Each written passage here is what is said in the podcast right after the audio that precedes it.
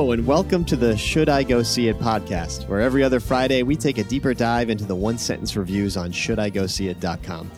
This week we'll be discussing Guardians of the Galaxy Volume 3, The Mother, and Hypnotic.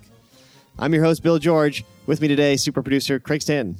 Hello, Bill. How are you? I'm doing great.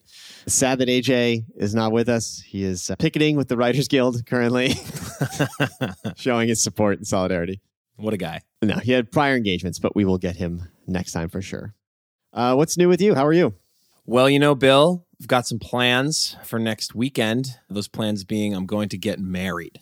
Oh, Uh, big plans. Big weekend. Giant weekend. Huge weekend. big plans, big weekend. We are just fully in the throes of the planning process, tightening up last minute details, et cetera, et cetera. It's a Yep. great time, and I'm loving every minute of it, as you can tell from the tone of my voice. yeah. But I'm very much looking forward to the actual wedding itself uh, and the honeymoon to follow. It's going to be great. But yeah, that's all that's on my mind these days. How about you? Are you watching any wedding related movies? Wedding Crashers, Father the Bride, anything make it into the mix? You know, that's a good question. Not intentionally, although every w- piece of media that has wedding related stuff, like the Connor's wedding episode of of Succession, Yep. for example, is definitely being watched with a certain lens by the two filter, of us. yeah. When he's like freaking out about the cake or something, we're like, I wonder if we'll do that. And I don't know. Any like That's traumatic great. childhood memories connected to sponge cake on your end? No, me. Okay, no. That's great. That's great. How about you? What's new with you, Bill? I see something on the sheet here that says Rumble Boxing, and I don't know what that means. Allow me to explain. So, friend of the show, first and only guest, Melissa Childs, Yes. started doing this Rumble boxing thing.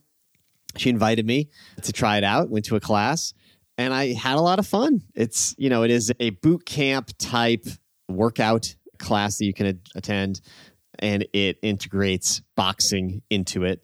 So, you know, I'm under no, no illusions that like this is not actual boxing or a boxing you know training. It's really just taking the aesthetics of boxing and weaponizing it into an accessible workout for people. So i get that.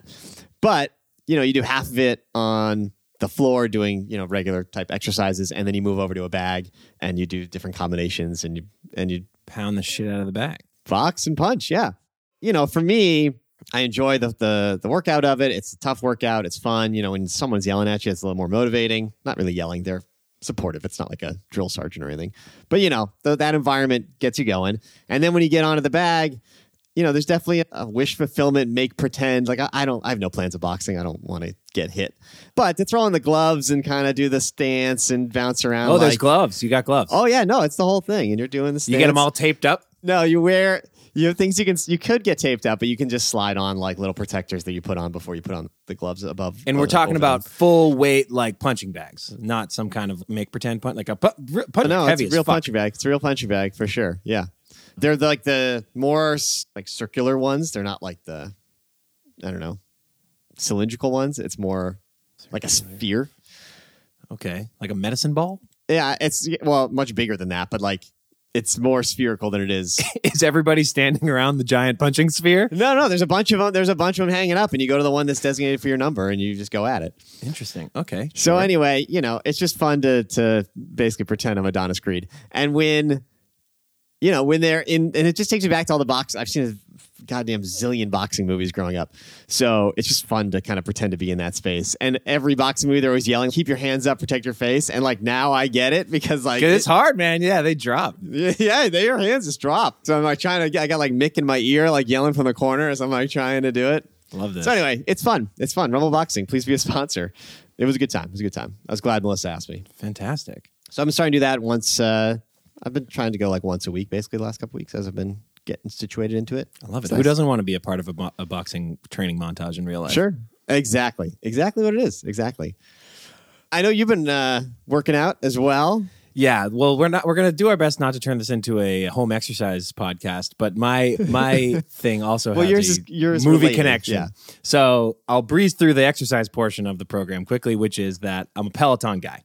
But I got Love very So am I. quickly it. sick of the Peloton workouts. Mo- not because I didn't like them, but just because like I like. What if I'm like listening to a podcast or something like that? Like I don't want to stop it and listen to these people yell at me. And a lot of the times I find the music frustrating because it's like X genre, and I'll be like, I like X genre, and then I'll put it on, and like it's just the song selection is almost what I want to hear. But if I'm already thinking of genre X, like pop punk ride with Kendall or whatever, like Yep. I'm a big pop punk guy, and like I go in, but it's like, man, she's picking the songs. I want to pick the songs. Like I want to listen to what I want to listen to. So I have a problem with that. And so I've just been doing like rides. Like you can just do the thing where you like I know you think I'm crazy for this, but it's just 10 mile Yeah, ride like free ride. Go. Yeah. but and so you know you get your podcasts going or whatever but recently i've started watching movies and it is i was i'm telling the audience now is that i sourced some recommendations from you bill because it's it's very similar to a conversation that we've had on this podcast before which is plane movies where it's like Right. how do you what's like a perfect plane movie where it's not too much action because you're on a small screen it's not laugh out loud hilarious so that you sound like some sort of maniac Right. there's not although i don't care about this part because there's no like I have no neighbors, right? Like you don't for the airplane movie though, you don't want like excessive nudity or like whatever. So Right. Right. I believe the term you use to describe these films is talkies. yeah, talkies. Just straight, straightforward dramas. It's a lot of conversation. Yeah, so it's like I, that's what I'm looking for on my Peloton rides is like good movies, not a ton to look at necessarily, but just sort of dense dialogue, good dialogue, and Right. an engaging plot that I can glom onto in my in my workout. So I've done a couple. Started with Moneyball, fantastic. Some of these I've seen before, some of them I haven't. Well, I started with actually some of my old standbys, some Wes Andersons and what have yous, which constitute great talkies, if I may say. Do the Wes You don't think that, I feel like the Wes Anderson visual aesthetic demands your attention, but I guess if you've already seen it a couple Yeah, times. but I've yeah. seen those all a million times, so it, uh, I don't need that too Sure. much. And you can just listen to the dialogue of many Wes Anderson movies and be like, "This is so great." True, Although true. they are a little flat, I'll say. So, anyways, th- those were my first. Moneyball was my second. Did the Steve Jobs, Michael Fassbender version Yep. the other day, and uh, yeah, I'm look I'm looking for talkies. My my DMs are open, so to speak. Yeah. If you're looking for that dense and dialogue, then you know Moneyball and Jobs. You, you jumped on the Aaron Sorkin train, which is the right place to be. Because one of the other ones I recommend is A Few Good Men, which is also written by Sorkin. Mm. It's just just great. That's what he's that's what he's known for. He's got a, an ear for dialogue. So it's great. I love it. I love that you're watching more movies. It's fantastic. It's true. The only problem is, is you know, I don't ride for two and a half hours or whatever. So Yeah. I'll. It's it's very difficult for me, especially for those that don't know. I'm like a self-employed individual, can m- sort of make my own schedule. It's very difficult for me to not just finish the movie in the same day. yeah, get some- it's like you find a reasonable stopping point. And you're like, okay, but then it's just like still like in your head. It's like it's not a TV show where it's like literally designed to end, and then you wait for the next one. It's no, I'm Right. like in the middle of this movie. Like I want to fucking finish it. You're um, just sitting there, just drenched in sweat, just like I got to get to the end. I got to see how it ends. But yeah, there's been a couple days that have been like lost to the fact that like I should be doing work and I w- instead just like sit down and like watch a movie in the middle of the day. just finish the movie that you started. This is not a way to live a productive life. Well, you're describing my life, so take offense. Yeah, but that but you do that on your days off. You want your day your days on require that you are very much not watching movies in the middle of your workday. right, fair point. Fair point. That is, yeah, good, good distinction. True. These are days on for me. all right. Well, what is in the news, Craig? Uh, this now, this duty now falls on you uh, to take us through the news. I'm ready, baby. All right. So the AV Club recently put together a list of 18 movies you'll never want to rewatch. It includes emotionally draining ordeals like Requiem for a Dream, Passion of the Christ, Sophie's Choice, and The Revenant, as well as horror flicks like Human Centipede, Yuck, and funny games, Double Yuck. Bill, what are some movies you never plan to put on again? All right. So I was thinking about this. Uh, So I, I threw this in there because it was just an interesting discussion point. I thought when I saw it pop up on the AV Club. And just just to be clear, we're talking about movies you never want to watch again that you liked or enjoyed, right? Because I'm sure there's a million shitty movies that you would never want to watch again. But I think the context of this question is like good movies you'll never want to rewatch. I my list is like half and half for that. Okay. Okay. So like there are definitely some that like the emotional effect is why I wouldn't go back. I have a couple that the quality is why I wouldn't go back. and then they have a couple that like the length is why I wouldn't go back. So mm-hmm. to start, you know, they mentioned Requiem for a Dream. That's close to my list, but Aronofsky is such a good director. I could see myself kind of going back to that at some point.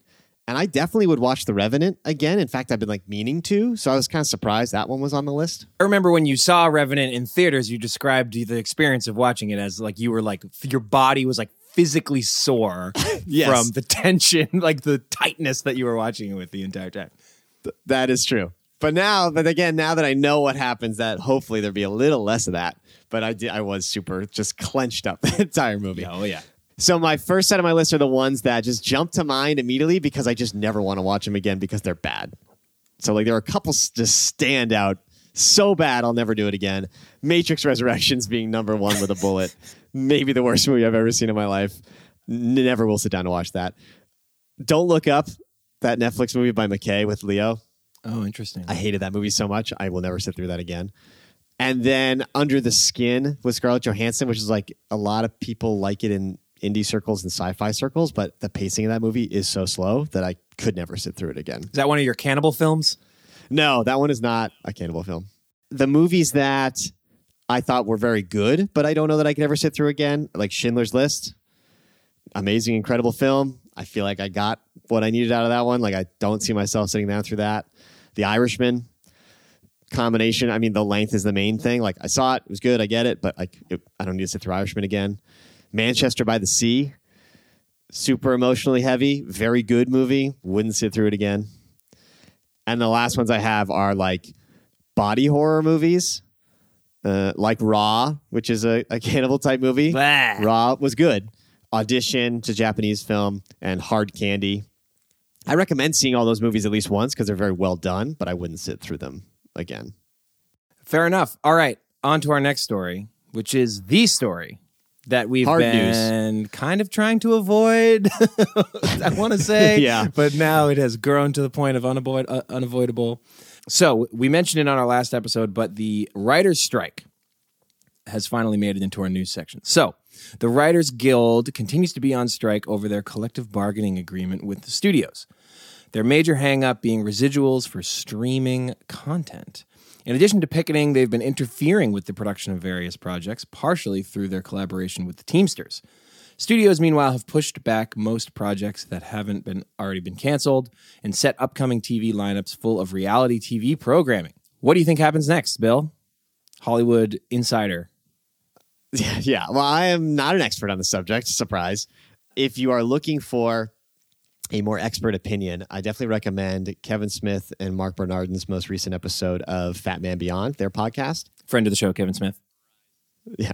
They summarized, they spent the whole episode really talking about the strike because they are both in the guild, both on strike. So obviously you're getting the writer's perspective. And so I learned a lot from that. And then I did a little more research today from the producer's side as well. But, you know, some sort of base level things to explain to anybody who's curious about what's going on or they've seen it on Twitter, but they don't get what's going on. As far as right now, the writers are on strike, which means that they are not writing on behalf of the studios. If they want to go write something for themselves, they want to make in the future, they can still write, but they are not working for the studios directly.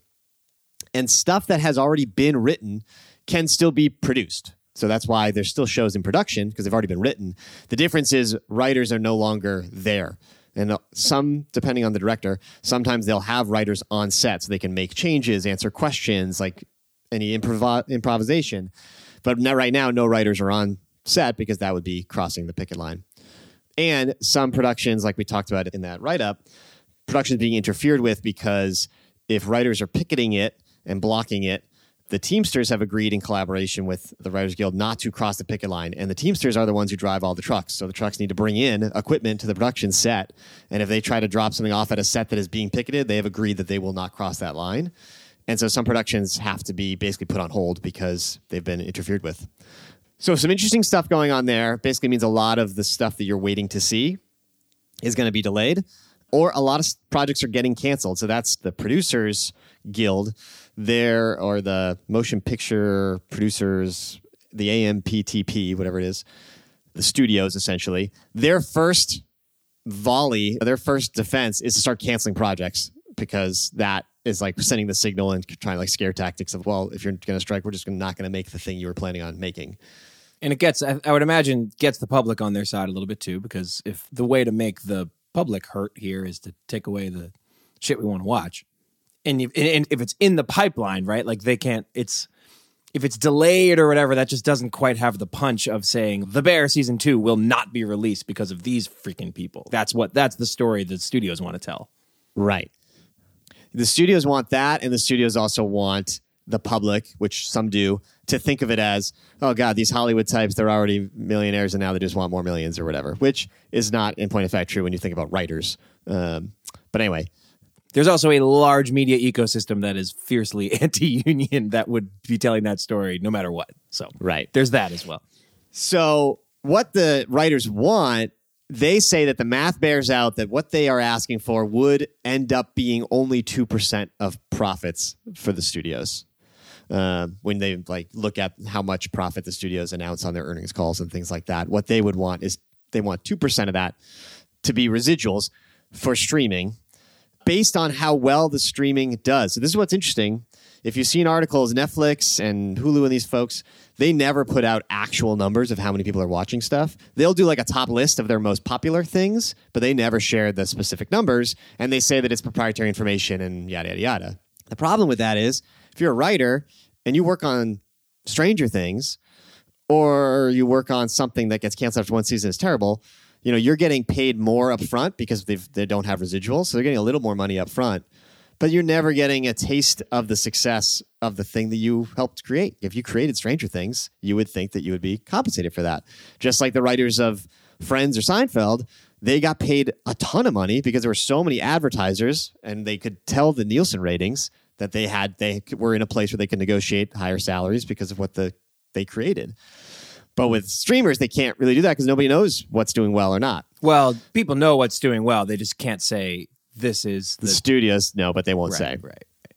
And I don't think the studios are going to want to budge on that anytime soon. Like they keep those numbers really close to the chest because I'm afraid I think that they think that whatever numbers they put out might be lower than people think or it might affect their stock or whatever. Like they keep all that really tight. And so I don't really see that one changing. So as far as what happens next, I think we're in for the long haul on this one because it's just a tough it's a tough situation. The other thing that eh, besides the streaming rights or streaming residuals, the other thing that the producers have said is a sticking point for them is the writers are asking for mandatory staffing as in if you have a writers room for a show they want a mandatory minimum of how many people are on that staff and a minimum duration of employment so that people are not i guess to set sort of a certain threshold where you could make a living as a writer regardless of what you end up working on A little more job certainty, I suppose. Right. And the producers are saying that would require us to staff a certain number of writers for a specific project that may not need it. Like it goes counter to the creative nature of showmaking. You're like creating a one size fits all solution that isn't fair, especially if it's someone, maybe it's a small group that have a singular voice. They want to write this thing, but now all of a sudden we have to add two more writers based on collective bargaining. You know what I mean? So that is sort of the counter argument for the producers on that one. So there's there's a lot going into it. Uh, there's also AI, which is like a whole other thing where writers are afraid of how AI could be used in the future by the production team because AI writing is not copyrightable. So that gets a, another sticky thing that they got to figure out because these agreements are every three years. So they've got to plan for the next three years, and AI is only going to get even more advanced. So they're trying to figure out safety mechanisms for that as well. So those are all kind of the main things. And at this point, they're picketing. They're not even at the table right now, and we'll see when they can get back to it. Meanwhile, the Directors Guild and the Screen Actors Guild have their collective bargainings coming up re- in the near future.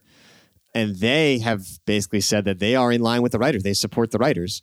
And there's a chance that they start to hold out or picket. And if that happens, if they don't come to the table for their own collective bargaining to kind of show solidarity with the Writers Guild, that's when things will go haywire and like stuff in production won't be able to happen and it will just be all reality TV all the time, basically. Yeah, I hope you like Love is Blind or whatever the fucking thing is. Exactly. Yep. So yeah, so that's where we're at right now, and we're and Mark Bernard brings up a great point in the podcast where like the first few weeks of a strike, it's kind of exciting and you see them on the news and there's big groups and f- super famous actors will come by and drop off pizzas and show solidarity and all that. But if this drags on for months, like it starts to just become a grind. War of attrition. Yeah. It's bad. And like and the writers want to work. They want to make money. They want to get back to work. So it's it's an interesting situation that we will start to see trickle down effects of this over the next few months when it comes to the stuff we talk about on this show. And if you're sitting at home wondering, hey, when the hell is the next season of XYZ? I'm waiting for Billions to come back. I think they have their final season, and that show was shut down in production, even though it's written due to picketers. So that's delayed. Stranger Things is delayed. The Bear will come out because the Bear was already done. They're just in editing. Thank fuck. Um, thank God we'll have something. those 10 those 10 30 minute episodes are going to have to tide us over for like 8 months. yeah, exactly. Well, they figure it out. But yeah, really interesting. Definitely, if you want more detail, check out that podcast and just start searching online. I follow a bunch of writers, actors, directors on Twitter, and they're all just constantly they change their logos to the Writers Guild logo. Like they are all in lockstep on getting this figured out. Just a matter of when the studios come back to the table and when how they can work it out somehow. Yeah, yeah. Well, we shall see. So, I understand, Bill, you've had the opportunity to see some movies in the last couple of weeks. Should we move on to our Should I Go See It segment? Yes, I had the pleasure of seeing one movie and the misfortune of two others. oh, no. Okay. Well, let's start with Guardians of the Galaxy Volume 3, shall we? According to IMDb.com, still reeling from the loss of Gamora, Peter Quill rallies his team to defend the universe and one of their own, a mission that could mean the end of the Guardians if not successful. Bill, should I go see it? yes. Gave this one a yes. All right. You know, we've been talking, we always talk a lot You're about Marvel. smirking. This is a smirky, a smirky yes. Yeah. It's a yes. You know, we've talked a lot about Marvel all the time because it's the biggest thing happening in Hollywood. Sure. And AJ and I have shared our disillusionment disillusionment over Marvel the last few projects. This does feel more like vintage Marvel. Now, is it it's not as good as anything pre Infinity War, but it is in that ballpark. And it is a great cap to the Guardians trilogy. And it's the final outing for James Gunn now that he's finished this. He's already moved over to DC and start running their stuff. So it's his last Marvel movie, at least for a while. And it's a good little finish, good little send off. It's entertaining, it's heartfelt. You know, as you mentioned in the recap, it involves saving one of their own, which the story revolves very heavily around Rocket, uh, Rocket Raccoon, and his backstory. Rekakuni. yeah. Honestly, I kind of wish they found a different storyline just because I feel like Rocket Raccoon's backstory has been alluded to in different movies and what they give you, you kind of create it in your imagination and it's they kind of keep it cryptic and emotional. And I kind of liked that being that like haunted past we only know a little bit about. And instead in this movie, they just show it. So kind of wish they did a different thing. But that being said, I got to go off the movie we have, not the movie that I want. And they did a nice job with what they chose to do. Uh, and I do appreciate that the movie had a heart at its center and it wasn't like another glowing orb that they have to chase. There was like an actual emotional story that involves the characters. So that Sure. was great. It was a little long. It was two and a half hours and it definitely could have been trimmed. And the first half in particular, I was actually really lukewarm on it. I was watching it thinking it was going to be a no. Like I wasn't that invested in the first half. But when they get into the emotional core of it and the wrap up, like I started to cry more than once in this movie. So I can't deny the effect that it had on me. So it ends up being a yes. It does have a mid credits and post credits sequence. So be ready for that. My major knock on the movie, and I know you have this against some of these movies too, mm-hmm. there were so many needle drops. It was distracting. Like, how many times in one movie can you like turn on, you know, No Sleep Till Brooklyn was one of them, blast some popular music and have somebody walk in slow motion? Like, it wasn't they did it once during the climax, they did that multiple times in the movie. And I was so sick of it. And that style that was so novel and fun for the first movie has worn off dramatically. It was novel and fun for some of us. It was annoying from the start for others of us. Yeah. Me, mostly. And it was like it was bad. There were just so many. Like it was the only stylistic go-to thing they have was just blast a pop song and have them move in slow motion three different times. Like I started to get super frustrated by that. Welcome. Other than that, it's it's solid. Solid movie. Fantastic. I love it. I won't be seeing. it, Yeah, it was good. Uh, but I'm glad that you enjoyed yourself. Even though I feel like, if I remember correctly, you needed like a fistful of Advil after you left the theater. Oh my god. I so I saw it. You're right. I saw it in IMAX 3D in Boston with laser projection, and it was beautiful. They did it, you know, visually stunning. But those IMAX theaters, they crank the volume as if that makes it better to make it part of the IMAX experience. So with the 3D, which I don't do often, I try to avoid it. The 3D plus the super loud soundtrack and just uh, audio, plus the fact that audio includes tons of explosions and people yelling at each other. Just sitting in the dark for two and a half hours, like I, my head was in a vice when I walked out of that theater. and so, not the best movie going experience, even though the movie was good. Uh, also, the crying, I'm sure, didn't help either. So it was just, I was a mess. Yeah, tough one. Mind, body, and soul. Yeah, truly. All right, shall we move on? Yes. All right, our next movie is a Netflix streamer starring Jennifer Lopez, the one and only Jennifer Lopez, and it is called The Mother.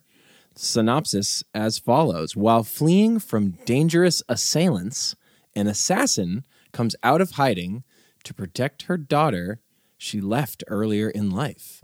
Bill, will you admit that you're a J-Lo hater and go? All right. So I gave the movie a no. We'll explain And- that joke later.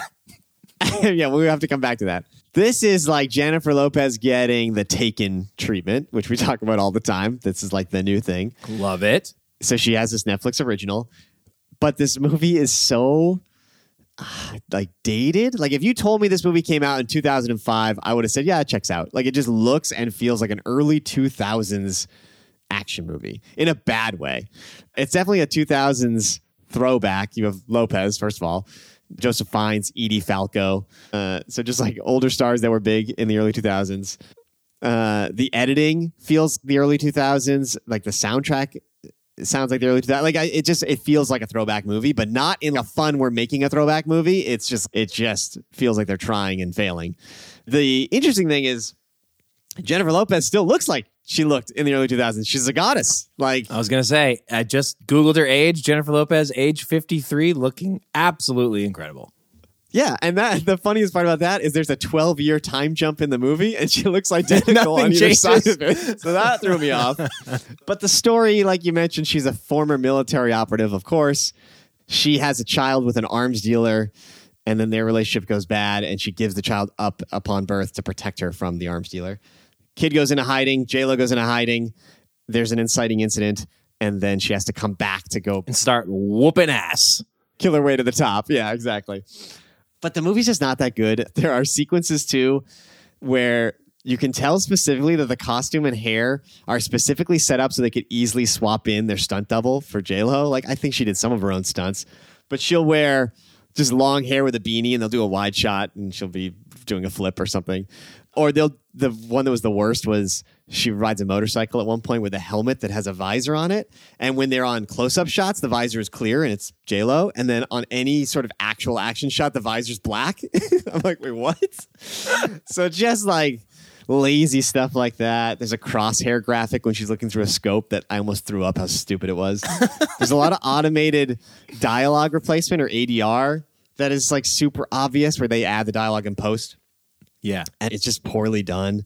There's scenes where like the entire frame there's like a slightly blurred edge like around the edge like a vignette almost. It's just bad decision making. The bad guys are super cartoony. Again, it's like every old action flick. They eventually grab one of the bad guys' lieutenants and they have a, a scene where he's strapped to a chair and they beat the hell out of him for information. Like it's the whole nine, every old action movie you've ever seen. The tough part is, you know, j-lo does some good work here. Like she is absolutely trying.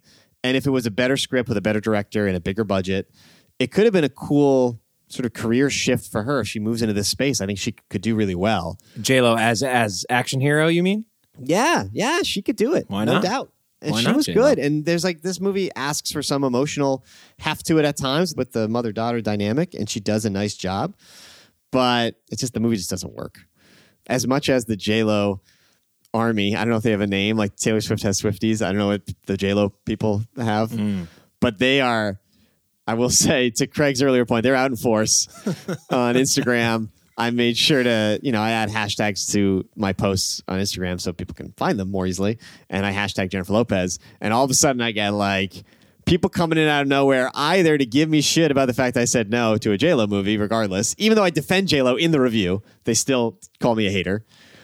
Or they come in and they don't actually read it or look at it and they just put up a photo of a heart or the emoji with the heart eyes just because it has something to do with Jennifer Lopez.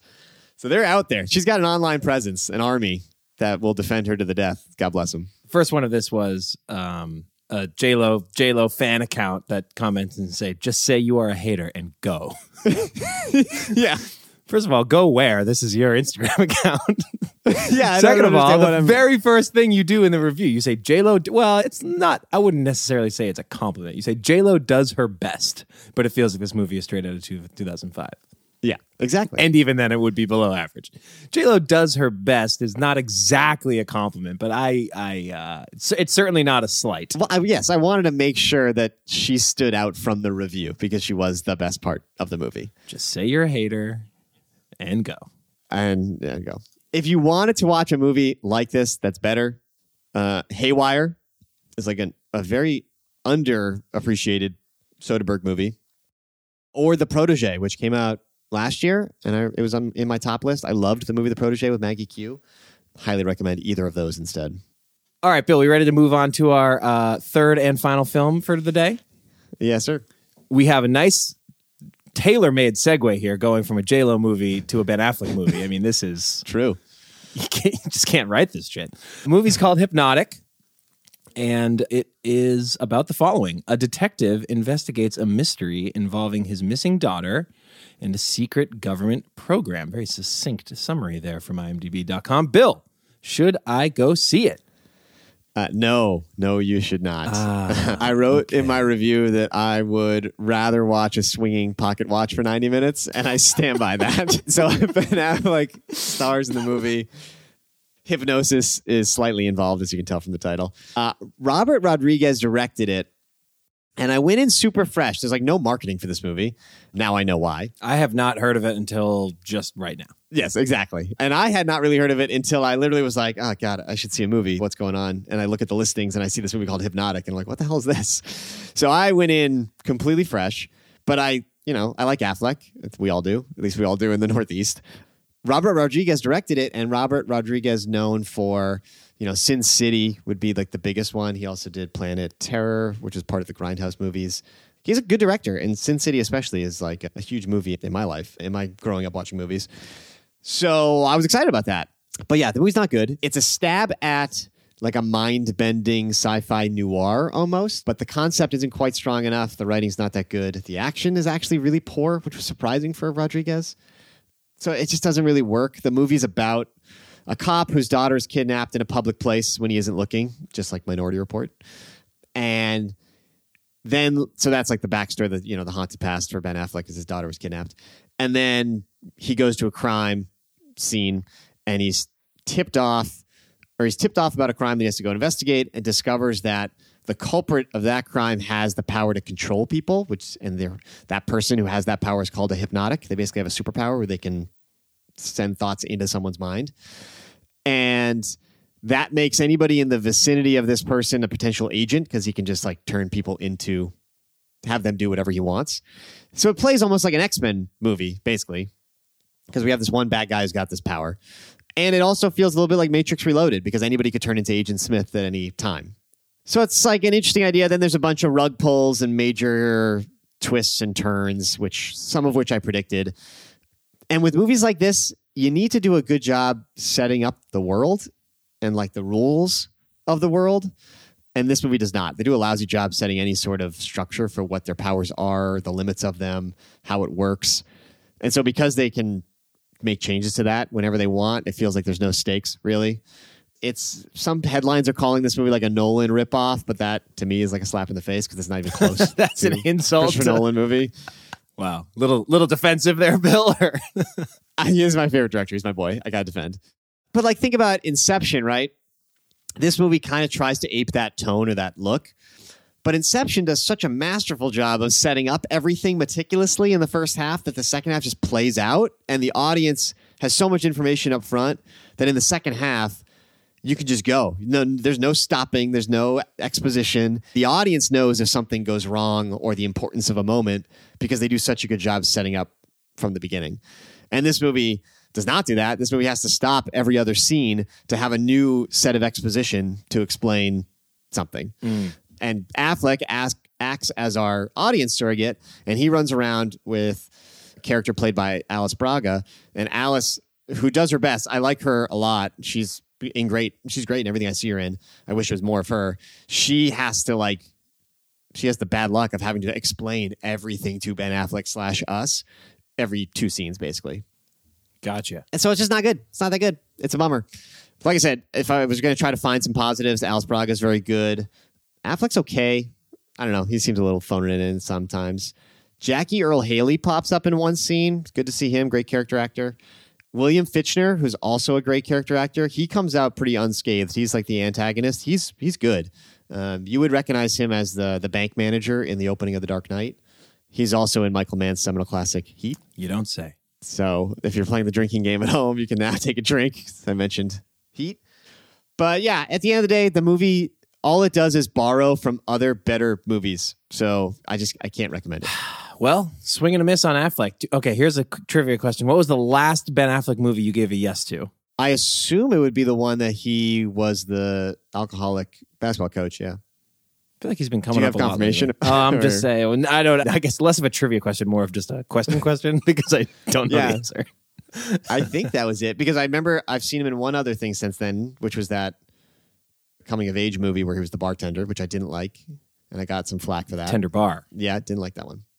So I gave that a no. I'm trying to think of what else he's been in as of late. I feel like he But, comes up a yeah. lot on our podcast, but maybe that's just because I don't know. I think he I think he gets under AJ's skin for some reason. yeah, All right, so hypnotic is not it. it's not it. And I feel like this for Affleck, I feel like this was one of those movies where it's like, ah, you know, it's a interesting sci-fi script, and it gives him a chance to be a hard-boiled, hard scrabble detective, and he gets to work with Robert Rodriguez, who's a great director. So like, he probably thought, why not? But this doesn't really work. This will work out, and it didn't. Yeah, exactly. Kind of a light couple weeks, no movie wise. From yeah, not a lot right now. You know, we'll talk about what's coming up soon, but there's a bunch of the bigger blockbuster movies coming out starting really in June. So mm-hmm. so hopefully we'll have a lot more interesting things to talk about in some of the coming weeks. All right, well, shall we move on to Netflix and Bill? Bum bum. What are we watching now?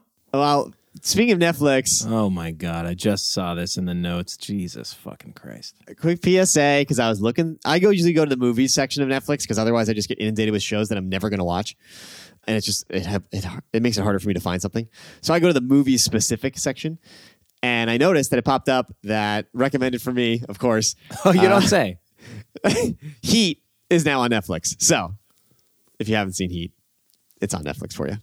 I think we should organize a should I go see it watch party of this movie. But we can do it like we can do it like it's 2020. We can all do it like at home because it's on Netflix. We can coordinate a start time and we can all watch and we can take calls on people's opinions and play them on the podcast. We, I mean, we could. If we wanted to, we could record a commentary track that then people could watch Heat and hit play at the right time and they could listen to us watch Heat. Wow. Wow. We're just spitballing here. Other than that, I want to make that PSA for for people. Yeah. Other than that, I have not been watching a lot of TV. To be honest, the main things that we continue to watch every week are Succession and Barry, Ready? which continue to be the best shows on TV. The most recent episode of Barry was so like I don't know what the word is, gripping. Yeah, Barry has completely br- ruined my brain. Here's the thing with that show. tell me. there's a thing out there that I don't know where I heard it, and I but I've heard it before. That's that is this like piece of wisdom that says a good show teaches you how to watch it. Yeah, You know, like Game of Thrones. Like you you like you go into an episode of Game of Thrones back in the day when it was good, and like you just you know you just know what sort of what to expect, but not in a way that makes the show boring. But you just it, Succession is a great example too. It has a very particular style, has a very particular sort of pace and flow, the way the dialogue works, like the way you know it just you know what you're getting, and it's very the structure of the first season typically starts you off slow, manageable, and then like layers in. Game of Thrones, the first episode, there's only really one or two characters, storylines, whatever. But then by the end of the show, you're watching 15 characters cut between, and you can t- totally follow it. Yeah, yeah, and you're fine. You're like, this is great. I, I know where all these things connect to. So yeah, that so Barry, on the other hand, I mean, in a way, Barry has taught me how to watch it, but the way that it has taught me to watch it is this show is just so chaotic in a way that like I was there was in the most recent episode, without spoiling anything, there was a scene where the one of the main characters, Sally, is dealing with a like home invasion situation. Yeah.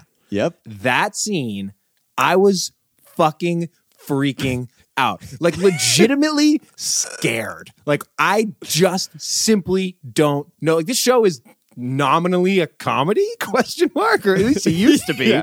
and now it's like i am fucking like you would have thought that there was a fucking home invader in my house like that's how that's how fucking wigged out i was and i was like what is has this show done to me like this is so fucked So good. Uh, that was the highlight of that episode for sure. Like, what a sequence. Just edge your seat for sure. it's done such a good zo- such a good job of subvert it like setting expectations just to then subvert those expectations. Sometimes it makes you laugh in like really unexpected ways. Sometimes it's so fucking fucked that you're like oh my god i can't believe i just watched that. Oh Yeah. my god. Yeah. It just you don't literally scene to scene i have no idea what to expect. I have no idea what's going to happen. I mean even p- plot wise it's not that outrageous but just sort of the way that they go about making the plot happen is nuts. Nuts. Yeah, the, the, I mean the the filmmaking prowess, the pedigree of that show is just undeniable. And what's interesting is I talked to a lot of people that watch Succession because that show has hit record numbers and has become like HBO's big thing. But almost anybody who watches Succession, I ask them, "Oh, do you watch Barry as well?" And it's universally no. This is like such a still underwatched show, and I don't know if part of that is the fact that less and less people are watching like on TV because like Succession is the leads into Barry. So like I watch them on live TV and they just go right into the other. And most people just now watch Succession at their leisure because that's now. So maybe they're that's they never found that they never had that lead in maybe, or just it's just such a niche audience. I don't know, but uh, more and more like any anybody who's listening to this and the sound of our voice, like you have to try to watch Barry. Yeah, I correct me if I'm wrong. Is this a last season situation for Barry? Yeah, this is it. Yep. Okay, this show is going to go down as one of the like all time cult shows. That time, yep. it's so weird. It's so like narrowly specific about what it's trying to do. Like it, this is go- this is already. I- mean, I don't really know what to compare it to. It's like the it's like it, it's going to go down as it, with like the freaks and geeks of the world, which are like these like Right. super like short lived culty TV things. Yeah, like Arrested Development ish almost. Yeah, Like yeah. two, three seasons. Everyone who sees it loves it. Tell your friends. Hand out the DVDs. At least that's what we used to do with Arrested Development. Twin Peaks is another one. Some of these are like less culty now and more just kind of mainstream, but like main they ca- they came to the mainstream from like culty following kind of territory. And then Succession only has, well, I guess Barry and Succession, I think only have two more episodes left, if I remember the advertising correctly. So we might be able to talk about the finales in our next episode potentially. Uh, but Succession's last episode was also terrifying in a different way. The election episode. Oh, yeah, yeah, yeah, yeah. another one edge of your seat, especially the second half of that one. So yeah, great shows. That's I mean, those are honestly the only like real shows I'm watching live that I'm super invested in. So that's all I have for Netflix and Bill right now. All right, so what are you gonna? What's on the calendar? What are you gonna watch this week? Yeah, sticking to TV, we alluded to the fact that the Bear season two is coming out in June. Woo! There's a teaser for it. There's a release date for it. So got that in the calendar. Very excited for that. And for film, as of this recording, 40 minutes from now, I'm going to see Fast 10. The the end begins or whatever. Uh, the beginning of the end. Because there's at How least fast are you gonna drive to that movie theater? when I drive out, I'm I'm gonna be like riding high. Yeah. There's definitely another part to this, but then I thought I saw a headline that said they might do, they might have to have a third one to end it. I don't know if that's true though, but I know there's definitely a part one, part two at least for this final quote unquote For Fast Ten, Fast and Furious movie. Yeah, this is Fast Ten, part one essentially, and then presumably the next one will be the last one. besides spin-offs. Fun fact about me: I've never seen a single Fast and Furious movie. Yeah, you're not you're not missing much to be honest with you. But the headlines for this one actually seem a, a little promising in the sense that it seems like it's fun and Jason Momoa is the bad guy and he's great. So I don't know, maybe it'll be all right. At this point, I'm watching these movies more so for the craft of it, because I know that a lot of stunt people and a lot of stunt drivers and a lot of people in the industry, like this is the pinnacle of that type of production of a stunt oriented car thing. So now I'm kind of, kind of more watching them for the technical just to be excited by the stunts they pull off. Yeah, whatever gets you through it, you know. But yeah, it's, it's really what I got to do to get myself into these movies. And then I also have a ticket for next week to see The Little Mermaid, which we've talked about. Early tickets are now available for Across the Spider Verse, which I'm excited about.